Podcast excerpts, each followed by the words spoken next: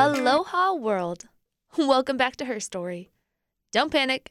Same opening, new episode. I am your lovely host, Mary Jane. And since that one time I was called Meredith by a barista, I have now racked up the names Jay, Clary, AJ, and Janet. It's been a week, guys. This show haunts me daily. I cannot do a single episode on this podcast without getting a death count, incest, or questioning my sanity. Luckily, the queens we are going to talk about today make up for it. Last week, we talked about traveler, filmmaker, and adventurer Aloha Wanderwell, and it got me thinking isn't it time we talk about some of Hawaii's most important female figures? Today, we are doing a deep, deep dive into the Kingdom of Hawaii, which no longer exists today, and the women who fought for its preservation and progression. Although the Kingdom of Hawaii was eventually and illegally annexed by the United States, there is still so much we can learn from the women who built up this nation.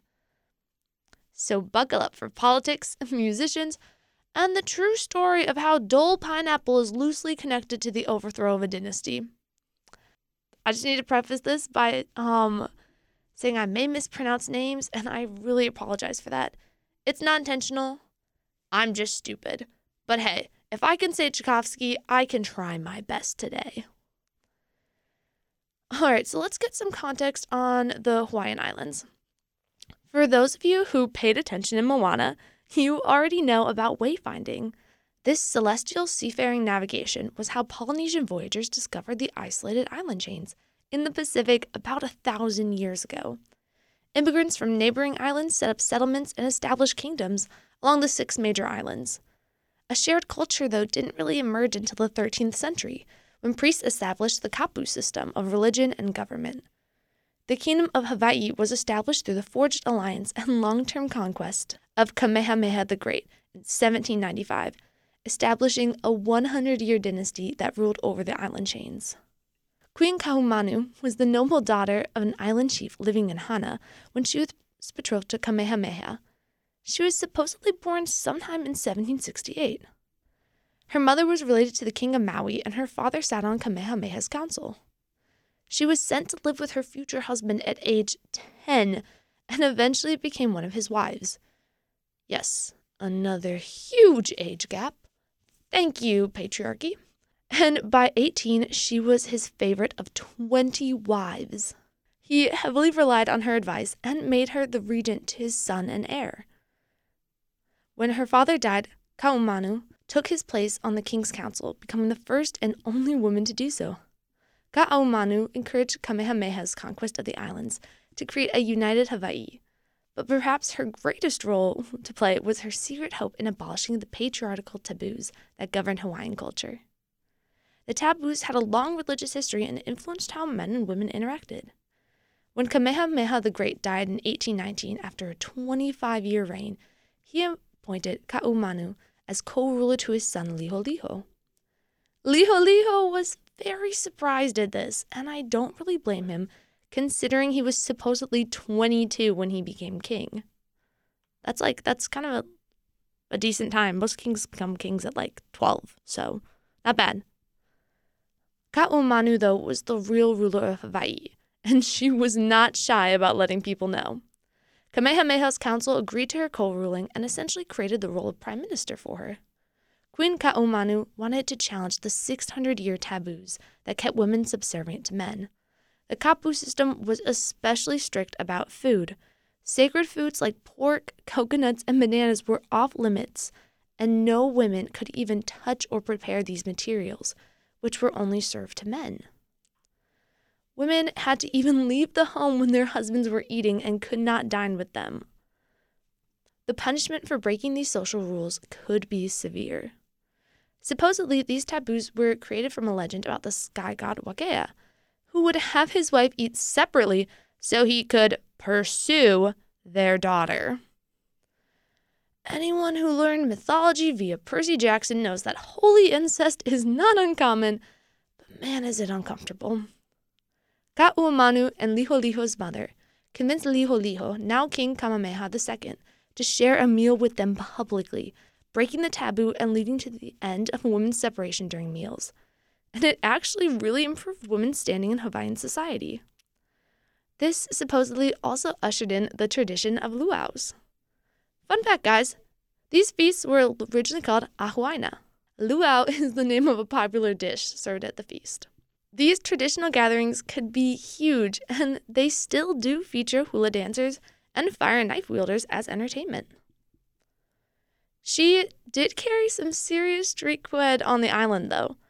One story I have heard of Ka'ahumanu is that when a group of men came together to plot her assassination, she sent them a message in the middle of their meeting. She said she knew what they were doing and she was alone in her house and unarmed, and if they had the guts, they should just walk over and finish the job now. They backed down. Queen Ka'ahumanu secured the admiration of the common people and the alliances of many other island leaders through politically savvy moves and sheer confidence. She restricted the amount of fish chiefs could collect as taxes from poor citizens and solidified her rule by remarrying to the king of Kauai, Kaumualii. She also took his son as her lover. Kind of wild, but uh, cool. Her greatest legacy, though, is probably her relationship to Christianity. Protestant ministers were all over the island trying to convert the Hawaiians in what they probably thought was a kingdom riddled with sin. One prominent female chief, Kapiolani, made it into their reports when she was caught suntanning on the beach with her two husbands, intoxicated and unclothed. Sounds wonderful. These missionaries hated the gambling, lounging, and nudity of the Hawaiian culture. Though Ka'ahumanu at first hated the Protestant missionaries, eventually she accepted and even embraced their presence. After the taboos were abolished, Hawaii was essentially an atheist nation. Christianity was an attempt to reignite the spirituality on the islands. She created Hawaii's first set of codified laws inspired by the Ten Commandments and was an advocate for literacy for the common people in the native Hawaiian language so her people could study the Bible and learn in schools. Hawaii actually had one of the highest literacy rates of any country in the world. She did, however, order many religious idols and artifacts be destroyed, and these artifacts and a big chunk of the history they carried were lost forever. One Christian chief, Kapiolani, the same legend who drank and tanned on the beach, saved the bones of the nobility's ancestors and preserved them, where they still survive to this day. Ka'ahumanu even banned hula, though some kings ignored the ban and the practice was eventually celebrated openly again. Because of her newly solidified relation with Christianity, Queen Ka'ahumanu allowed more ministers to enter Hawaii, allowing for a foothold for Western influences and disease that would drastically affect Hawaiian history. But we'll get to that later. When Kamehameha II died and was succeeded by Kamehameha III, disease had wiped out much of the native Hawaiian population. Queen Ka'ahumanu was still virtually in charge of the entire country and helped oversee many attempts at land division and ownership among the crown and common people. Queen Ka'ahumanu won favor with the European and American merchants and the Hawaiian chiefs when she allowed for sandalwood to be used in trade, helping the chiefs escape debt to the traders. She also expanded Hawaii's economy by allowing American businessmen free trade across Hawaiian ports. When she died in 1832, she insisted on a quiet Christian burial instead of the traditional wailing and mourning. Her demands were met, but some say after she was buried, her remains were dug up and sent out to sea, like in the old days. Most agree she still rests with most of the Hawaiian royalty at the Royal Mausoleum. When Alexander Iolani Liholiho succeeded his uncle Kamehameha III and became King Kamehameha IV, he married Emma Rooke, another distant relation to Kamehameha the Great, and a descendant of his favored British advisor. When Kamehameha IV died at only 29, Emma made a bid to rule as Hawaii's independent queen. But with no heirs, she lost the claim to David Kalakaua. And though the dynasty changed hands, Queen Emma remained active in politics. Her aunt, Kapiolani, married David Kalakaua and became queen when he was elected king of Hawaii. They were both of noble birth and much beloved by the Hawaiian people. Kapiolani was in a unique position as she and her husband were very public figures, even for royalty, and traveled extensively both across Hawaii and around the world. As queen consort, Kapiolani took on a diplomatic role while traveling to the United States and Europe. In 1887, she attended the royal celebrations of Queen Victoria, and on her way, she was hosted at a White House dinner in her honor by President Cleveland. As the first Hawaiian queen to visit the United States, Kapiolani represented Hawaii on the world stage, traveling across the U.S. to visit schools and hospitals, and was beloved by the press. In Hawaii, she established a home for girls and centers for women, as well as advocated for those with leprosy. Her husband even named a national park in her honor. Queen Kapiolani died in 1899, eight years after the death of her husband, in her modest home. A college today bears her name, and Kapiolani is still fondly remembered as a philanthropist and influential activist. When David died without an heir, the throne passed to his sister. Queen Liliuokalani is said to have been the most beloved ruler in Hawaiian history. Her brother began what was known as the Hawaiian Renaissance, a cultural embracing of education, travel, and an expanding of scientific research. Women were equals in this society, and there was an explosion of national pride and traditional revival, including hula. Queen Liliuokalani was determined to continue this. As a girl, she had been educated by missionaries in boarding schools, even amid a measles epidemic that killed 10,000, many of them native Hawaiians including her three year old sister. In 1862, Liliuokalani married at age 24 to a ship captain. John Owen Dominis became an official in the Hawaiian government, and the couple adopted many children together. When her brother died, Liliuokalani became heir, taking over and changing her title from her birth name, Princess Lydia Kamakaeha. She traveled widely and established many schools, even acting as a regent while her brother was on tour as king. Queen Liliuokalani was also an accomplished composer. She would write over 150 songs in her lifetime, and we'll get to her most famous one soon. Liliuokalani ascended the throne in 1891 amid the bayonet constitution that restricted the power of the Hawaiian people and the monarch. Liliuokalani was an incredibly popular queen and this was a problem for the American plantation owners.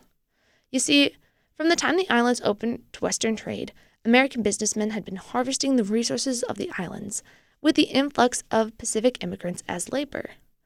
A group of white sugar planters, businessmen, and descendants of missionaries formed the Committee of Safety, a secret organization intent on overthrowing the Queen and ushering Hawaii under U.S. control. Why, God, why did they do this? Well, Here's the answer money. I bet that really surprised you.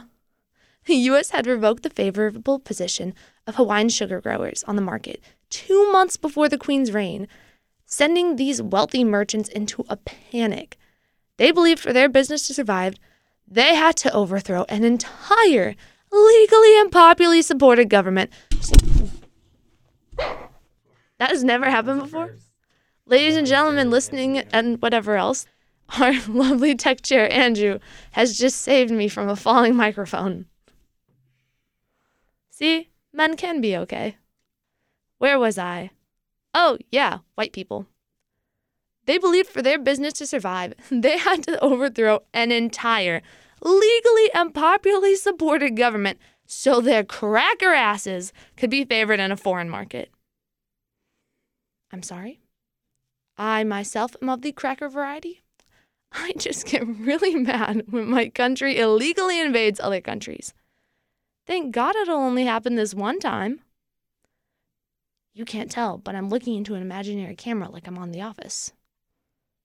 When Queen Liliuokalani drafted a new constitution to end the bayonet constitution, reinstating the monarch's political power and returning the political rights stolen from the Hawaiian people, two of her ministers betrayed her by telling those favoring annexation. The Committee of Safety met privately and drafted documents for a new provisional government, planning to overthrow the Queen. They even elected Judge Stanford B. Dole as their leader. He is the cousin of the Dole pineapple guy. I wake up every day and think about that. I can't I can't do it. I literally I went to a restaurant once. It was like Hawaiian food. I'm pretty sure it was appropriated, but whatever. I was having a good time. And they had like Dole pineapple stuff there, and I just I think part of me passed away that day. Eh, it's finals. What what part of us hasn't passed away at this point? Anyway, moving forward. I wake up every day and think about that. And two days later, U.S. Marines marched on Iolani Palace. Literally, they marched on a government. There was no declaration of war. There was no notice for occupation. Just, just, it's a mess. It's a hot mess, guys. And the queen had a crucial decision to make, and she furiously debates with her ministers.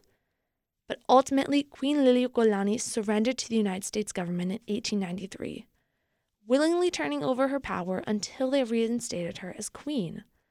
And in a move that sh- sounds like the end of her story, truly shows, in my opinion, her utter brilliance. She surrenders to the US government, not the provisional government, so she hasn't surrendered her claim as a monarch or her country. Still, she was imprisoned in the palace for eight months. Quickly into his instatement as president, Grover Cleveland sent a representative to investigate the annexation and current situation in Hawaii.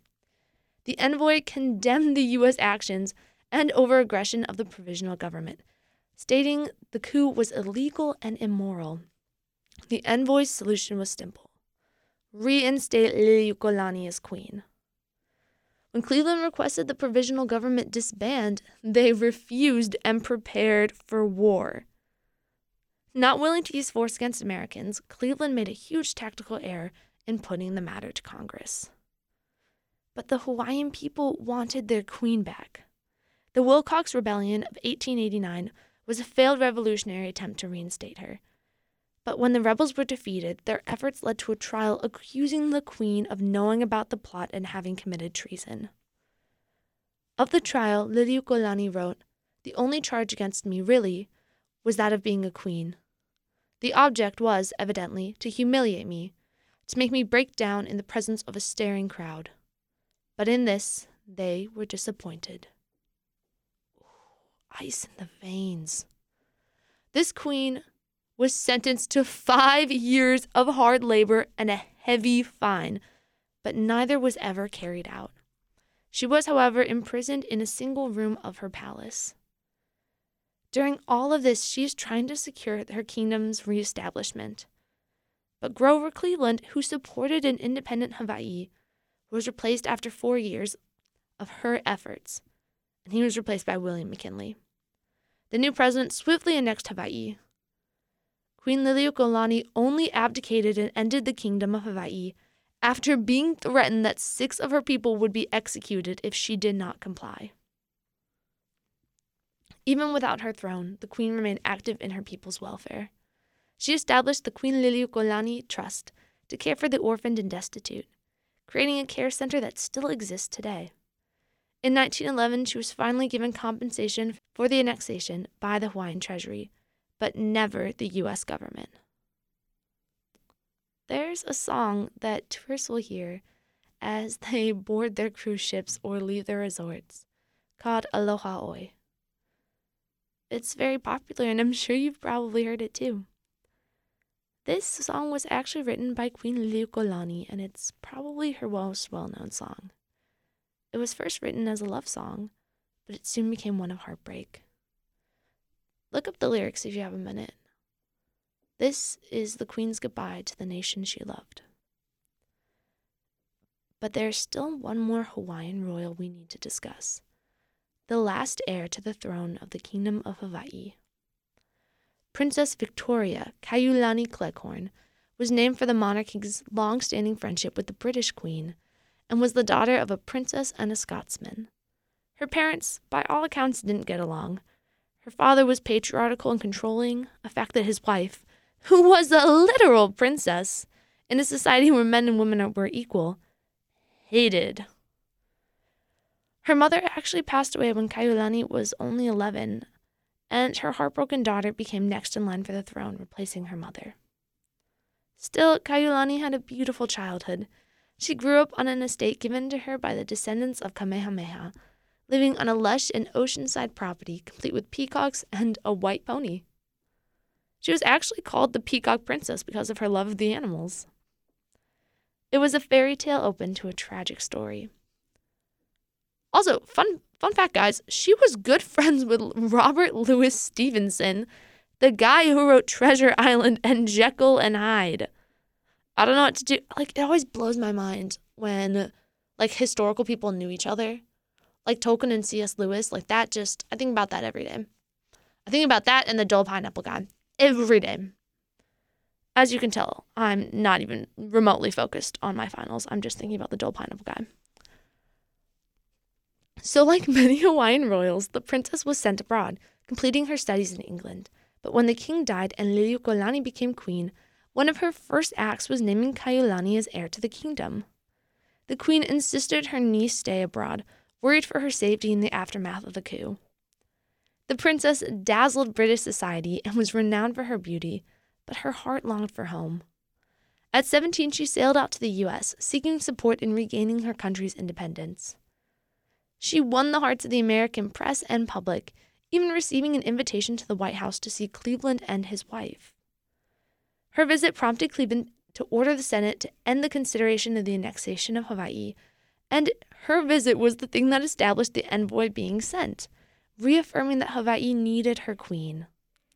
But it was not to last. McKinley annexed many island nations as soon as he was elected, including Hawaii. When Princess Kaiulani returned home, the kingdom of Hawaii was no more. The annexation was a day of mourning for the queen and princess, who were gathered with their supporters and friends, listening to traditional music play for 16 minutes before the flag of Hawaii was lowered for the stars and stripes. The people were somber because to them Liliuokalani would always be their queen. Perhaps Princess Kaiulani's greatest accomplishment and her most lasting achievement is her efforts with Liliuokalani to secure a political right for the native Hawaiians. Kaiulani invited U.S. envoys to a lavish luau intent on impressing them by inviting the greatest minds in Hawaiian society. Her display of the beauty of her culture and people and her passion was so convincing that the U.S. was forced to confront stereotypes that perpetuated their news that all Hawaiians were uneducated and uncultured. Her efforts made it clear that there was no grounds to deny this highly literate and rich nation the right to vote. Princess Kaiulani experienced much loss in her life. Her godmother passed when she was a child, soon followed by her mother, who gave her a chilling prophecy.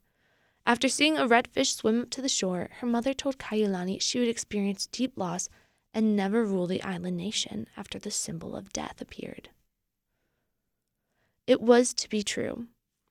Though Princess Kaiulani continued her charity work and was rumored to have been engaged several times, once to a Japanese prince and another time to a Hawaiian prince, her life ended with her kingdom. When riding her horse, the princess got caught in a storm.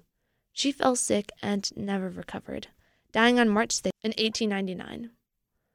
She was only 23 years old.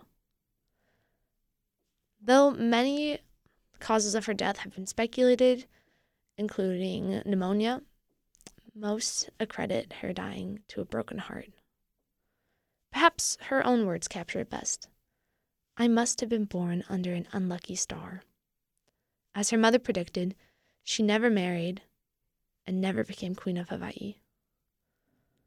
On November 23, 1993, Congress passed the Apology Resolution that was signed by Bill Clinton that day, acknowledging and apologizing for the United States' role in the illegal annexation of the Kingdom of Hawaii. So, you're probably sitting there with your box of tissues and deep distrust of Dole Pineapple, wondering why I would tell you about such amazing queens when I knew the story had a sad ending. That's it. That's the reason.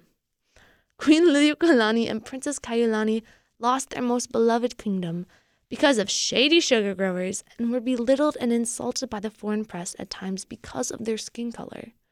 They are part of a larger narrative of the people of Hawaii and the dangers of being a female ruler in a world that targets women, especially non white leaders. But this is the story of Hawaiian queens, and it is one of perseverance. From Queen Kaʻamanu's gaining equal rights for women and abolishing patriarchal taboos, to the last queen and princess securing the right to vote for their people under U.S. rule. Hawaii today is a product of the trade winds, home to people of many backgrounds and faiths, but their pride in the history of the islands is something that can never be taken.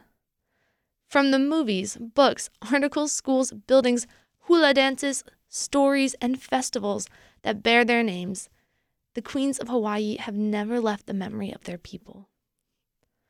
I am telling you the triumphs and tragedy of Hawaiian queens because their lives and their achievements moved me a caffeine addicted Midwestern girl with a passion for stories. And these are the stories of women we should be paying attention to in our everyday lives.